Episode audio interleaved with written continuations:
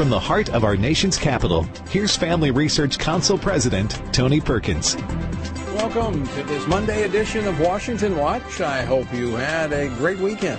Well, coming up, Treasury Secretary Janet Yellen took to the Sunday shows yesterday saying June 1st could be the date that the U.S. will not be able to pay all its bills.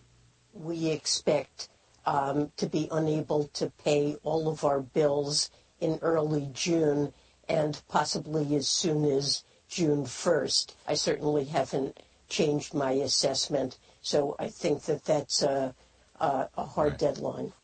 President Biden says he is considering using the 14th Amendment in the debt ceiling debate to sidestep Congress. I'm looking at the 14th Amendment as whether or not we have the authority. I think we have the authority. The question is, could it be done and invoked in time that it could not would not be appealed and as a consequence past the date in question and still the fall of the debt? That's a question that I think is unresolved. Well, his own Treasury Secretary said, yeah, that's not a viable solution. There has been much discussion of the 14th Amendment.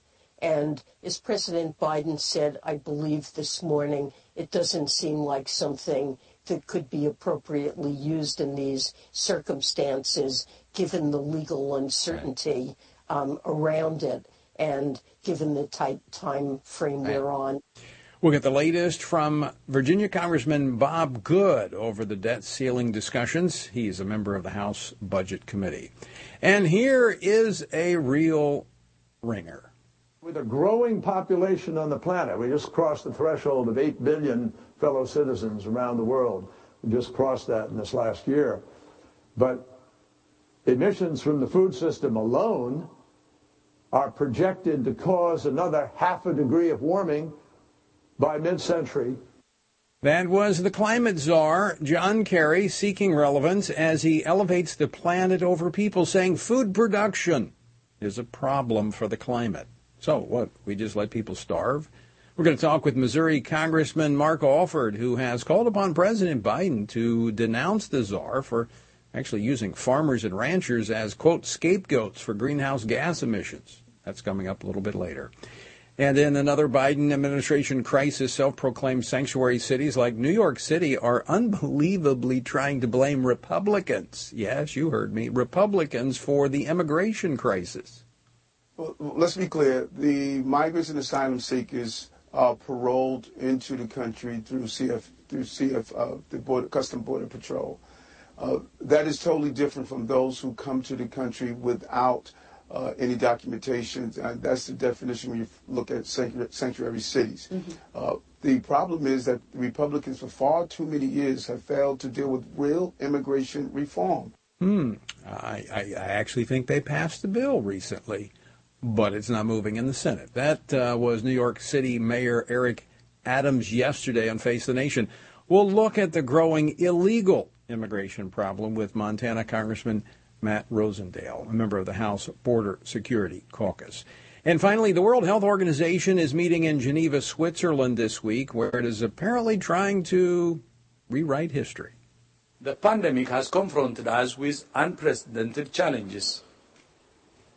And it has also demonstrated what your WHO is capable of. That was the Director General of the WHO, Dr. Tedros Ghebreyesus, saying ah, the WHO did well during COVID. They handled it good. These wildly inaccurate statements are simply meant to justify an unprecedented power grab by the UN agency that's taking place even this week. Former Congresswoman Michele Bachmann is in Geneva, and she will join us later.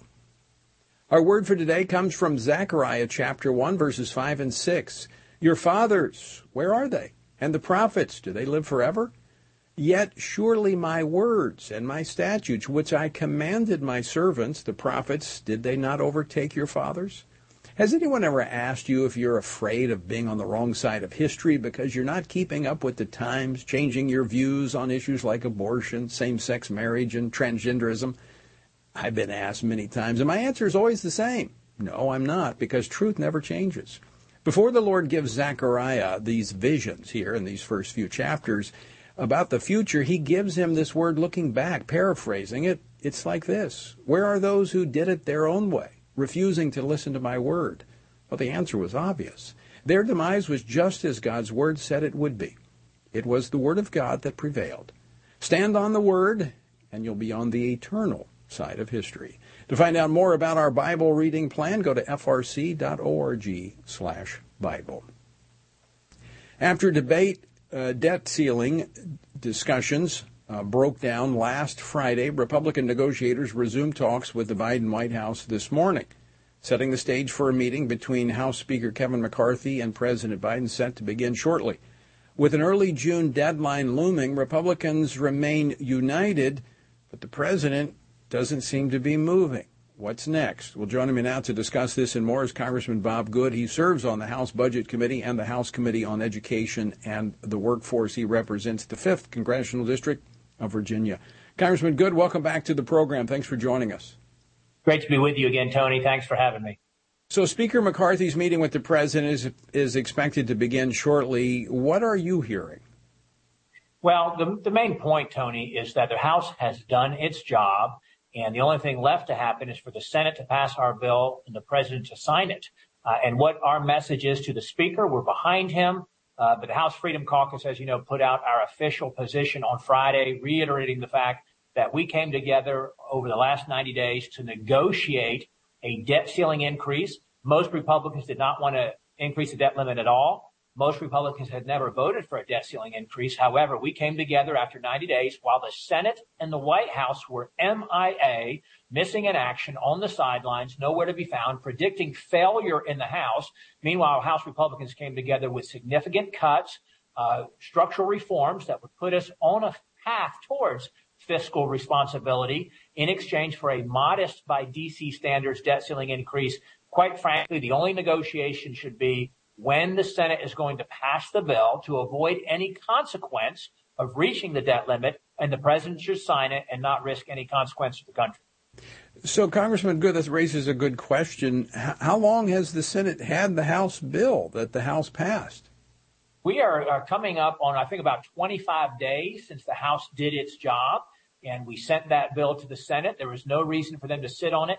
As you know, led by uh, the great Mike Lee from Utah, you had 43 senators sign a written statement saying they support the House bill, which means Chuck Schumer has no option. He can't pass anything out of the Senate that doesn't cut spending. Uh, you have a couple of more Republican senators who verbally have pledged to join that effort. So we're somewhere in the range of 45. We only need 40, as you know, to hold the line, to, or 41, I should say, to prevent the Senate from being able to pass anything with filibuster. So uh, the Senate has no option but to pass the House bill. We have the first opportunity in modern times, Tony, to force real cuts in spending, real structural reforms uh, to put us on a path again to fiscal responsibility. Kevin McCarthy can be a historic speaker that stared down the Democrats, that stared down the White House, made them cave, and we should not snatch defeat from the jaws of victory. We need to use the leverage and the power we have by the success of the House of Representatives passing this bill and force the Democrats and the Senate to pass it. You know, Bob, all that you say is, is correct. I want to emphasize that what's been proposed by the House is by no means drastic. I mean, That's this right. is this is simply going back to the budget numbers of, of 2022, which are frankly, elevated in and of themselves. But the president wants even more. Yes, there's not going to be a default unless we continue on the current track and we keep continue this reckless spending and we can no longer borrow and service our debt or pay our debt. That would be a future default. Uh, in, the immediacy here, we don't need to fear some kind of catastrophic consequence. We're spending about $100 billion a month more than we're taking in. If the Senate does not follow the House uh, leadership and pass this bill, it would force a reduction in uh, spending of about $100 billion a month. Quite frankly, who cares if we don't fund the WHO or the NIH or the UN or the promotion of LGBTQ around the world. There's more than enough revenue to pay the interest on the debt, to pay for the VA, to pay for our national defense, to pay for Social Security and Medicare. It would simply force prioritization of spending, of payments, I should say, and the Democrats will not abide by that. So we need to force them to pass the House bill. because they won't be able to fund all their pet projects because they won't be able to borrow anymore to do that. In other words, government should focus on what it's supposed to do. Exactly um, right.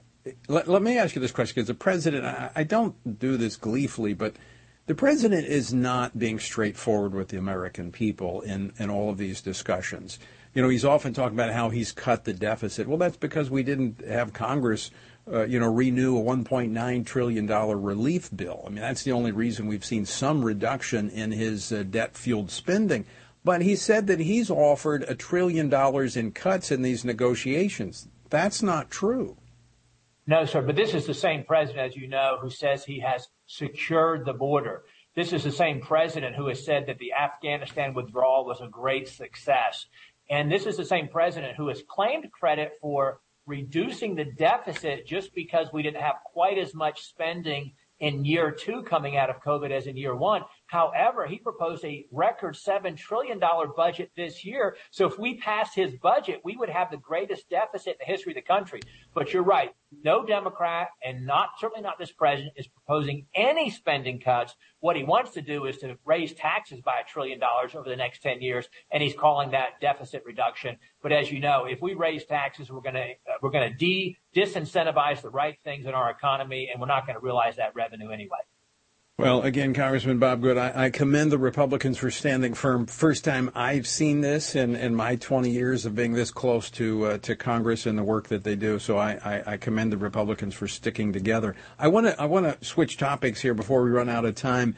This week, uh, the House is slated to vote on a Congressional Review Act resolution that you put forward that would roll back the uh, the vote buying, what I call a vote buying scheme by the president to get the votes of the youth, uh, those who have uh, college uh, debt, the student loan forgiveness plan. Tell us about it. Yeah, you're exactly right. The president, on the eve of the election, announced his student loan transfer scheme to make those who didn't borrow hundreds of billions of dollars have to pay the student loans of others who did borrow that. But thankfully, you got to go back about 25 years to the Newt Gingrich days, 1996, 27 years ago, where there was a, a, law passed by Congress where a major rule or regulation that comes out can be reviewed by Congress, overturned by Congress. So we're not waiting on the Supreme Court to see if they'll overturn overturn the student loan transfer scheme, but we're taking action as a Congress. I think this will pass out of the House this week. Then the Senate has to take it up, and hopefully there'll be tremendous public pressure on the Senate to pass it on those those somewhat uh, professing moderates, a couple of senators in the in the Senate to join House Republicans in passing this, and then hopefully tremendous public pressure on, on President Biden to sign it. Just a technical question for you, Bob. Does this require 60 votes to move through the Senate? Uh, I, I, don't believe so. I believe it takes just a simple majority on it. Well, it has a real chance then of uh, of actually passing. Congressman Bob Good, always great to see you. Thanks for fighting the good fight. Thank you, Tony. Again, one, great to be with you. All right, Congressman Bob Good of Virginia. Just an interesting note there. Um, recent polling shows that the president is really suffering with those in the age category, you know, 18 and up, that he was uh, hoping to get with his uh, uh, student loan forgiveness plan. They're not buying it. All right, don't go away. On the other side of the break, we're going to be talking about the climate czar, John Kerry well, he's uh, he's blaming farmers for greenhouse gases. Mark Alford, congressman from Missouri, joins us next.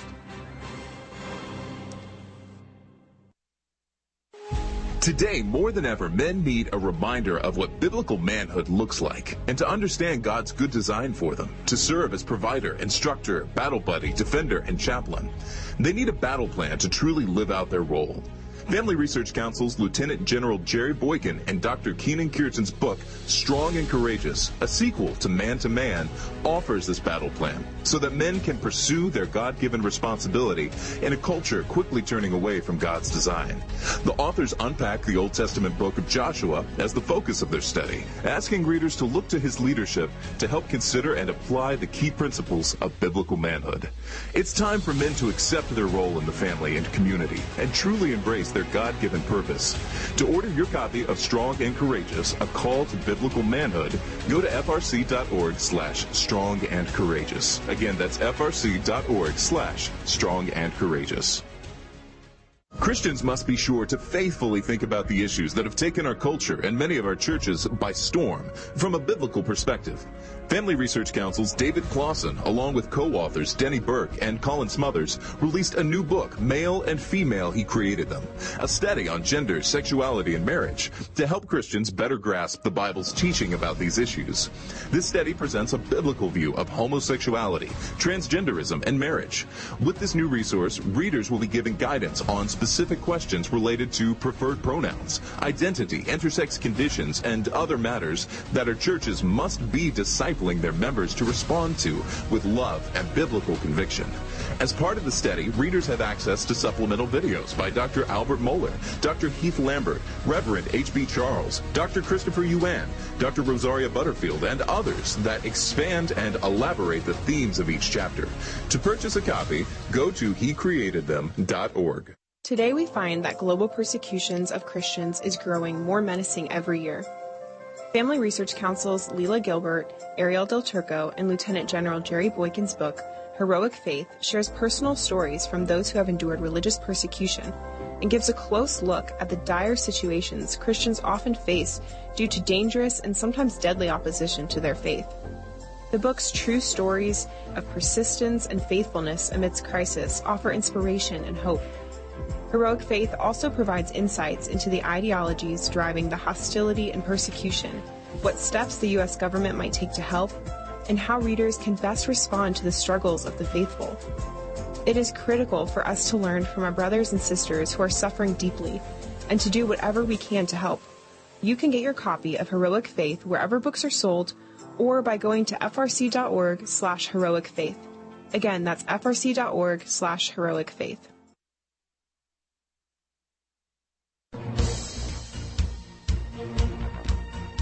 This is Washington Watch. I'm Tony Perkins, your host. Good to have you with us on this Monday. Be sure and check out the website, tonyperkins.com. Lots of resources there for you. And hey, men in the Houston, Texas area, coming up June the 3rd, we have our Stand Courageous Men's Conference. You can find out more. It's a one day conference. General Jerry Boykin and many others will be there. I'll be there. And I hope you'll be there. We'll save you a seat. Go to standcourageous.com or tonyperkins.com to find out more. President Biden's climate czar, John Kerry, has taken aim at farmers and ranchers, stoking fears earlier this month that addressing climate demands further regulations on the agricultural agricultural community. Here's uh, here's uh, just a short clip of what he had to say. Clip 13. A lot of people have no clue that agriculture contributes about 33% of all the emissions of the world we can't get to net zero. We don't get this job done unless agriculture is front and center as part of the solution. And what does that mean? They need to go away? Well, look, um, this is outrageous. And in response to this, 27 House Republicans have called on President Biden to disavow the former Secretary of State's attack on farmers and ranchers. Joining me now to discuss this and more is Congressman Mark Alford. He serves on the House Armed Services Committee and the House Agriculture Committee, and he is on the House Committee on Small Business. He represents the 4th Congressional District of Missouri. Congressman Alford, welcome back to the program. Thank you so much, Tony. I'll tell you who has no clue, and that is Kerry, the climate cult czar. He has a war on farmers. Uh, you know, part of this emissions uh, that he's talking about is cow flatulence. Who cares? We have God's creation, trees that uh, absorbs this carbon dioxide and turns it into guess what? Oxygen. And yet this climate cult is intent on ruining our country, driving our farmers into the ground, and we're not going to stand for it. Well, there's a connection between agriculture and food and survival. I mean, they're actually doing something that we need. They're producing food. Exactly. And we're working on the farm bill for 2023. It's going to be a, a big farm bill this year. About 80% of it's going to deal with these supplemental nutrition programs to feed our country. But really importantly, we need to protect our farmers. We need to have the safety net available to give them the security so they can keep on farming. Tony, did you know that a thousand farmers a month quit their business or give up their farms each month in America?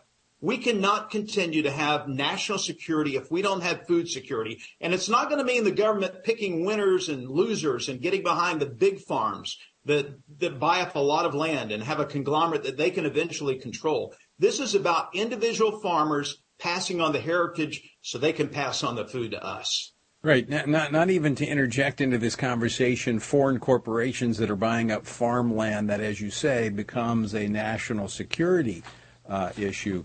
But in, in, a letter that you and uh, about 26, 27 of your colleagues sent to, to President Biden, you actually point out how technology uh, has led the industry, the agriculture industry, to reduce emissions. That they're they're actually getting it done. Exactly. There is nobody that's a better steward of the land than a farmer or rancher. Think about it. If they don't protect their soil, if they don't conserve, they won't have bigger and better crops with higher yields and more profits for them. God bless them for making a profit. My brother-in-law farms about 3,500 acres in our district. He is a great steward with the land. The equipment they have today outpaces equipment long, long ago. Lower emissions. Uh, another issue that we're dealing with, farmers are dealing with, is, the Waters of the U.S. Act. Um, that's before the Supreme Court. We hope to have a, a sane ruling on that uh, next month basically the USDA and EPA flying drones over farmers' lands and declaring that those are waters of the U.S. And sometimes it ends up that those are ruts created by a combine that have filled up with water. That's not a navigable waterway. That's stupidity. Yeah, you know, I have another idea of something that should be put out to pasture. I, I think it's uh, I think it's the climate czar.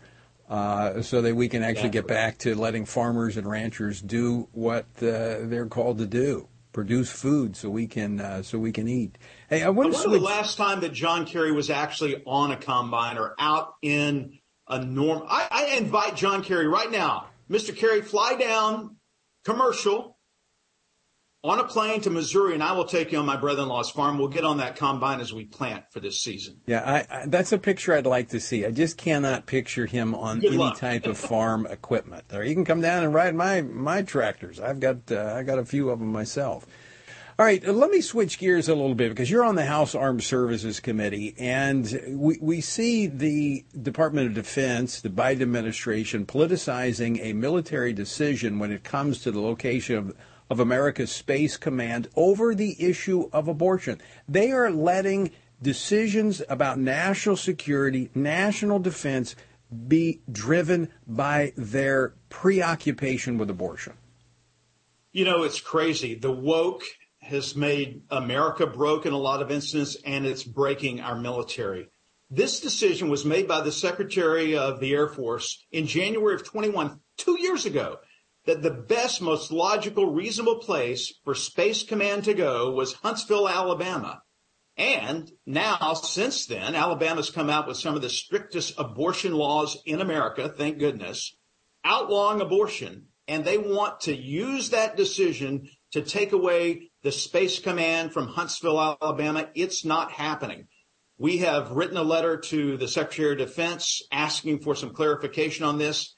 But more importantly, the chairman of the uh, Armed Services Committee, uh, Chairman Rogers, has also told the Department of Defense to preserve all records. He wants to get to the bottom of how this happened and why they are being wishy-washy on this. We need to keep Space Command in Huntsville, Alabama. Congressman, we're up against a break, but I, I, have a feeling that this year's National Defense Authorization Act is going to be quite interesting coming out of the House with so many of the woke policies that you mentioned coming from the Department of Defense. It is going to be interesting markup sessions to be sure. Uh, I am a freshman on this committee. I've been told that this is a bipartisan committee, uh, that we get along to make sure that our military is strong. I want to be a part of that, but we do face some challenges. We've got to get the diversity, equity, inclusion out of the military. We've got to keep our generals from acting like politicians and be the true mil- military leaders that they can be and should be. And we also have to restore patriotism to our nation to get our young people to fight for our freedom, to fight for our democracy. Well said. Congressman Mark Alford, always great to see you. Thanks so much for joining us today. Thank you, Tony. God bless you. All right. Well, coming up next, folks, I've uh, I've said this before. The Biden border crisis has turned almost every community into a border community. Well, guess who agrees with me? The, the mayor of New York City, Eric Adams. We're going to talk about it after the break. Don't go away. More Washington Watch straight ahead. Men are constantly told that there is no place for their thoughts and concerns about abortion. However, this attitude ignores the fact that both women and men are deeply and personally affected by abortion. Furthermore, one does not have to be a woman to know that abortion ends the life of an innocent, unborn child. Every man has a role to play in protecting unborn lives and supporting the mothers in their families and greater community, which is why FRC's Center for Human Dignity has released a resource titled A Man's Guide to Standing for Life. This resource was created to help men positively address the topic of life. This guide will equip men with phrases to utilize or avoid as well as practical tips for helping to protect life and the expectant mother or unborn child he knows. Every man has the opportunity to be an unborn baby's hero by stepping in to support a mother and speaking up for her child's life. Get this free guide at frc.org slash prolifemen to learn more about the important role men play in protecting unborn lives. Have you seen the Now We Live series? It is a six week worldview Bible study created in partnership with Family Research Council and Summit Ministries. This video series was put together to help Christians propel faith into action. It offers six free videos to prompt rich discussions about some of life's most foundational questions among churches, small groups, and families. Each video is led by well-known Christian voices and addresses questions regarding worldview, Jesus, truth, identity, and society. It's so important for Christians to both know the truth and to live in a way that is compatible with the truth. Being grounded in what is true and living out God's grace allows a believer's faith to truly transform one's own life and ultimately help transform a broken world. Equip yourself and other Christians to learn more about what it means to truly hold a biblical worldview. Access this important series by going to frc.org slash worldview. Again, go to frc.org slash worldview.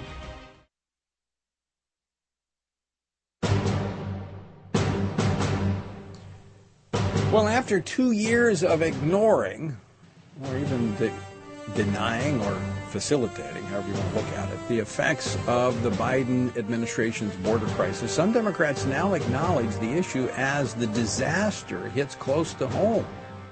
New York City Mayor Eric Adams is the latest Democrat to accept that in President Biden's America, every community is a border community. Now, I, I, I'll tell you, I don't feel very sympathetic, given that New York declared itself as a sanctuary city when it could you know, just use that as virtue signaling.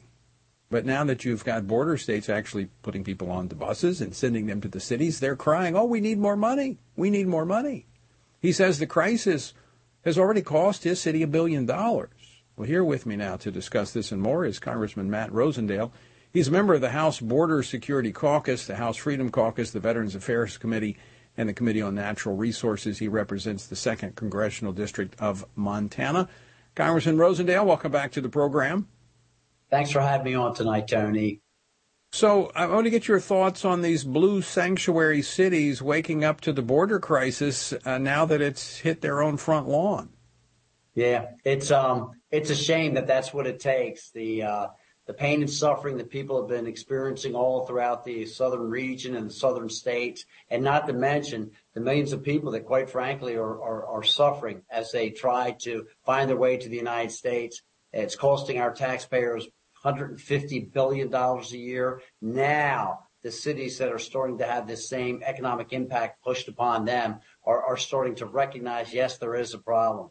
I think the folks at Martha's Vineyard figured that out last summer when they had a, just one, one busload of illegals uh, sent up there. But it, it took New York City just a while longer to figure this out. And if we can finally get them to recognize uh, that there is a problem, then maybe uh, we can get the Senate Democrats to pass the immigration bill and the Southern Border Security bill that the House passed just a week ago and, and sent over to them. Yeah, they keep saying this is Congress's fault. The Congress won't act. Well, Congress has acted. The House has acted. It's passed a bill. It's waiting for Schumer to take it up. But this really, when you talk about illegal immigration, you talk about those coming across the border, whether it's the catch and release or the gotaways, whatever it is. You know, we've had about, uh, I don't know, about 4.5 million people under the Biden administration have come in, come into the country. That's just the tip that's just the tip of the iceberg when you look at all of the other issues with the drugs, with the terrorists, with others that have come in that seek to do harm to this country. Yeah, and you know, the, the, there's four to five million that have come in that have had encounters with some type of law enforcement. The scary part are the one and a half million people that snuck into our country under the dark of night, uh, wearing camouflage and ghillie suits from head to toe and carpet shoes so that they can't be tracked. Just how bad of a uh, criminal do you have to be or a terrorist do you have to be to come sneaking into our country when it's been demonstrated that all you have to do is show up at Eagle Pass and the uh, the folks will let you come across the river. You will be admitted into our country. You'll be given a hearing date sometime into the distant future, seven, eight years. You'll be g- given clean clothes, a cell phone, and and some uh, living uh, money, and and sent on your way.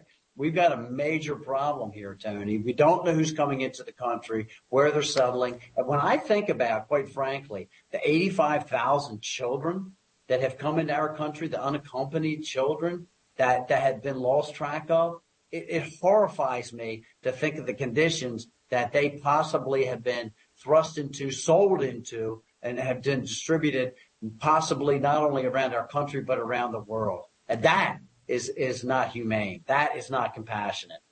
Uh, Matt, a, a recent uh, Harvard Harris poll, actually conducted last week, uh, shows that 68% of Americans, including 73% of swing voters, independents, um, once the problem is explained to them, they want stricter border policies. They, the media is not telling them the significance of the problem, and of course, the administration is downplaying. But when you tell them the information we just talked about that over 2.75 million came into the United States illegally over the last 12 month period, and more than 1.2 million have crossed since then. They realize we got a problem on our border and we have to fix it. We have to, and, and the, the the things that it takes to fix it, Tony, are not theoretical. We know what to do. We know that by completing the border wall security system, the sensing devices, the cameras, the lighting, the road that, would parallel the wall, that that would be a huge, huge help. We know that by implementing the stricter standards on asylum and making sure that people really do have a, a threat to their, their lives, and that's why they're fleeing, and they're only coming across one border in order to gain that asylum status. We know that by making them wait in Mexico to get their hearing date, most of the folks return about 75% of the people that came up and claimed asylum status while President Trump was in office. Uh, while they had to wait in Mexico, 75% of them right. went back to their country of origin. So not only are you sending right. back the ones that, that came here, but you slow down the flow of people that are fleeing uh, trying right. to get into our country dramatically. I, I saw that with my own eyes. You're absolutely right. And again, the House of Representatives, led by the Republicans, have passed a bill to address these issues. It's waiting for the Senate to do something with it. All we have to do is get the Senate back to work, same as we do on the debt ceiling. All right. Congressman Matt Rosendale, always great to see you. Thanks so much for joining us. Thanks for having me on, Tony. All right. All right, coming up next, former Congresswoman Michele Bachmann will join me from Geneva, Switzerland, site of the 76th World Health Assembly, with a disturbing report on what is taking place at the WHO meeting. Stay tuned. More Washington Watch straight ahead.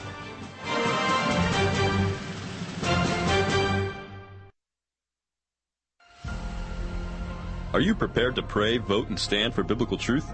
It is imperative that Christians pray for their community and culture to steward their role as a citizen by voting and to stand for biblical truth. This means that Christians must be intentional about seeking after the Lord in all things. You can join Family Research Council and FRC Action President Tony Perkins in this mission as he hosts the Pray, Vote, Stand broadcast to inspire brothers and sisters in Christ to turn their attention to the Lord first and in every compartment of their lives. Tony is joined by experts, elected leaders, and Christian leaders for this weekly half hour program to help you see through the fog created by the biased mainstream media. Watch the Pray Vote Stand weekly broadcasts and commit to pray for our nation, to stand for truth, and to seek the Lord first. Just go to PrayVoteStand.org. Again, that's PrayVoteStand.org.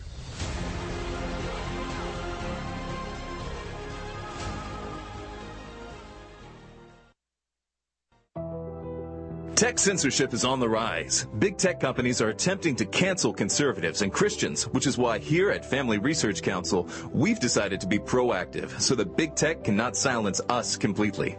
FRC has a text subscription platform to be sure we can continue to keep you in the loop. That way you can still find updates on faith, family, and freedom. You can get FRC's content straight to your phone. Just sign up for our text alerts by texting STAND to 67742. Again, you simply text STAND to 67742 and FRC will send you special alerts on the issues that matter to you. By subscribing, you'll also be one of the first to know about our upcoming events and programs. All of this info is yours with just a simple text. You'll have access to content that will help you continue to stand for faith, family, and freedom. And you'll know about opportunities to connect with like-minded community. Just text STAND to 67742 and be the most informed person you know. Finding a quality news source today in this media saturated world can be incredibly difficult. It is important to stay informed on what is going on in the world, but you need a news source you can trust.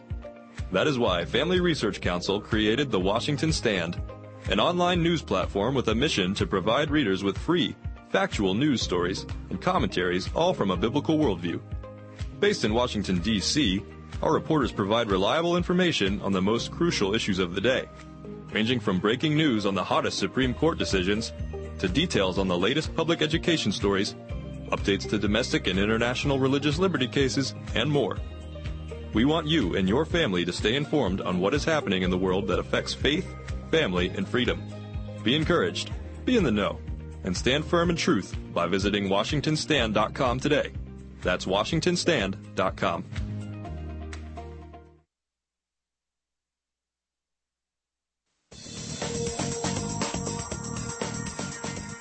Welcome back to Washington Watch. Thanks so much for joining us on this Monday. Hey, we are less than two weeks away from our next Stand Courageous Men's Conference, which will be held on June the 3rd. That's Saturday, June 3rd at First Baptist Church, Houston, Texas. To find out more, go to TonyPerkins.com or StandCourageous.com. There's still room for you. So go ahead and register today. You can do that at StandCourageous.com. The 76th World Health Assembly kicked off its week long meeting in Geneva, Switzerland yesterday, bringing together representatives from the World Health Organization's 194 member states. Now, you would think that the WHO, that responded so poorly to the Chinese coronavirus pandemic, would want to put that behind them. No, no, not at all. Because they found that fear mongering gave them power. So they want to keep it going. The end of COVID 19 as a global health emergency is not the end of COVID as a global health threat. The threat of another variant emerging that causes new surges of disease and death remains.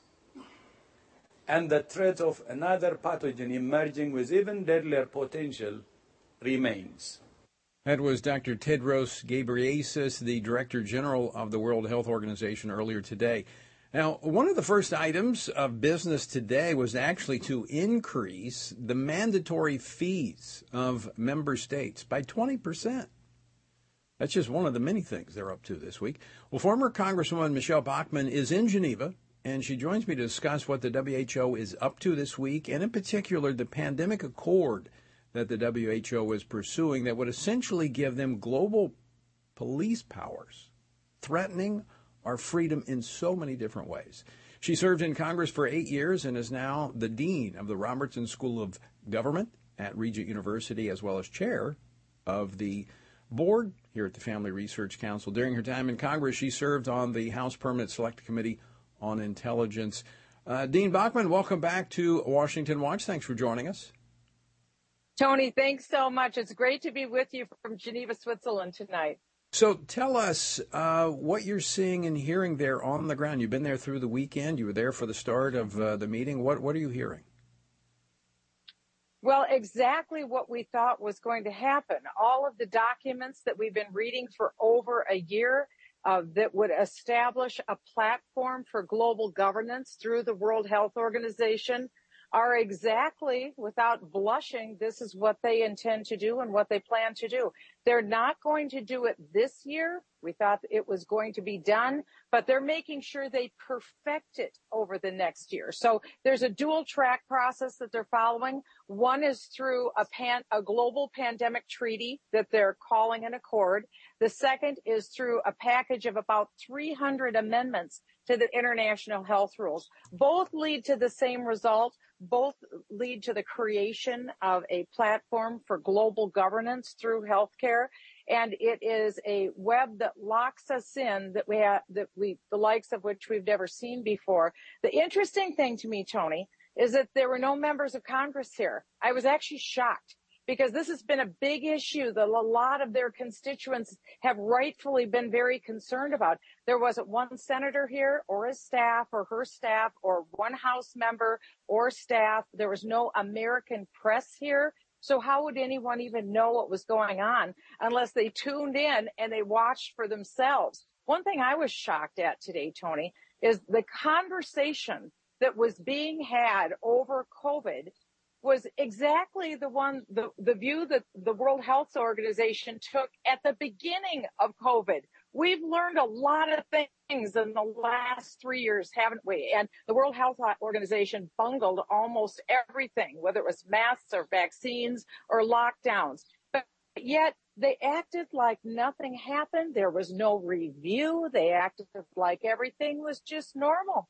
And they're planning to go ahead with all 300 amendments. As a matter of fact, they gave their strategy today. They're planning to meet in New York City in September. They'll go over the progress that they're going to make. In January, they'll give a final completed package of the 300 amendments together with a global pandemic treaty to the World Health Organization and the UN and the World Health uh, to the World Health Organization. And then they'll meet again in Geneva next February. But one year from this week, they will take the vote. And so they intend to vote for a platform for global government and to give themselves the power that no one has ever seen before. But I was actually kind of shocked, Tony. Today, the Bill and Melinda Gates Foundation was at the World Health Organization. They were having meetings. I, I was shocked at the concentration of global power in Geneva. I, I had no idea how close it all is together and how powerful it is the World Trade Organization, the World Health Organization, the United Nations, directly across Lake Geneva from the uh, United Nations is the official world headquarters of the World Economic Forum. All of these organizations are together. And one thing they said today in the meetings is that we want to increase global governance. We want to increase it here in Geneva and they want Geneva to be the site for the global governance. Wow, uh, Michele, there's a lot to unpack there. So let me just jump in with a, a few more questions. First, you know, clarifying for our viewers and listeners, the, the World Health Organization has been an advisory body. I mean, member states yes. can take or leave, take it or leave it, whatever they say. Fortunately, in most cases, they've left it because they they're so misguided. But under these new amendments, these amendments that are being pursued under their current policies and the uh, accord, it's being called a accord so they can avoid having to get it ratified as a treaty. This would move them from an advisory body to one that actually has jurisdiction over every governmental entity, including those here in the United States. Well, that's exactly the point, Tony. That's right all 194 member nations would be under the thumb of the World Health Organization. And what the Director General Tedros Ghebreyesus has to say, whatever he dictates, that's the way that it goes. People need to know what this means. We were all upset with Dr. Fauci when Dr. Fauci would wear one mask and then all of a sudden he'd show up with four masks on and tell us we had to do that or churches had to close down. Schools had to close down. Now that level of power and authority would move to the World Health Organization in Geneva, Switzerland. So they'd make the decision for Pasadena, California or Keokuk, Iowa or uh, Raleigh, North Carolina. They would be making the decision.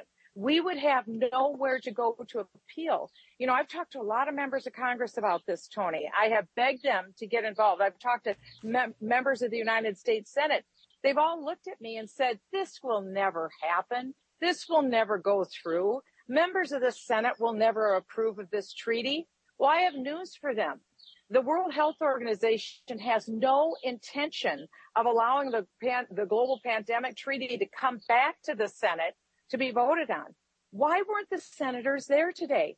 Why don't they get the current copies and their copies are all sitting there. They're, they're on the website. Get the copy of the pandemic treaty. Start holding hearings on it. Bring in the Biden administration. Today I heard from Secretary um, Xavier Becerra's, the head of our Health and Human Services.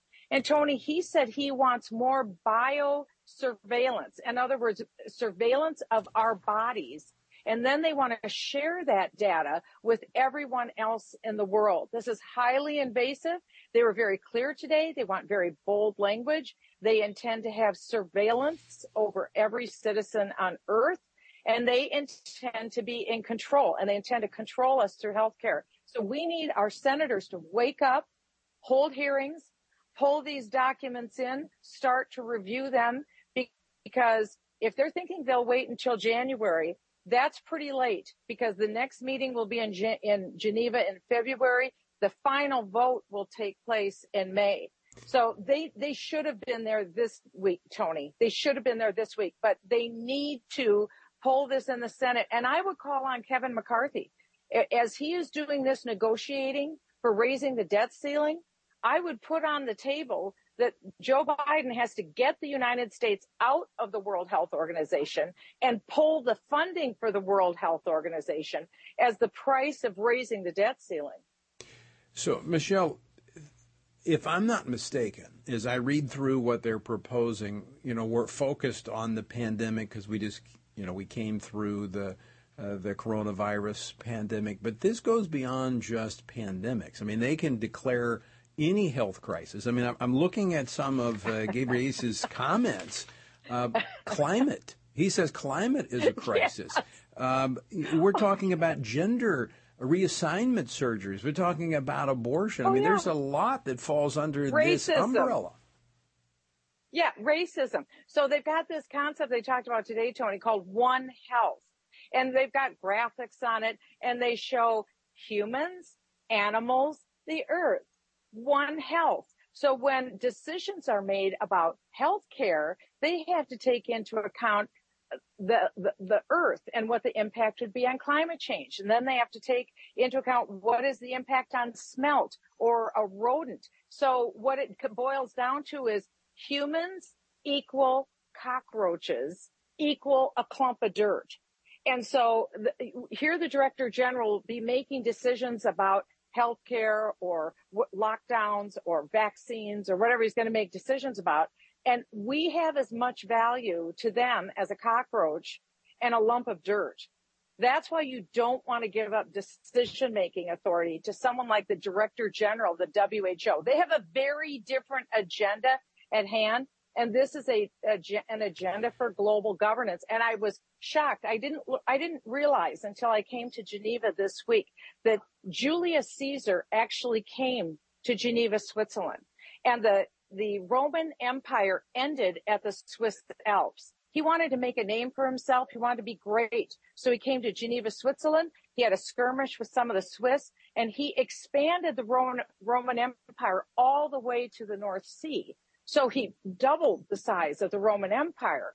And it looks like what's happening here, Tony, is a revival of the Roman Empire again. They talked about it all day today, how they want to expand global governance and how they want to explain, expand the power and authority here in Geneva, where it's the World Trade Organization, the World Health Organization, the United Nations, the, the uh, World Economic Forum, the International Red Cross, all of these international organizations are here. This is a major finance center. This is, we were told this is the second largest center for trading oil in the world.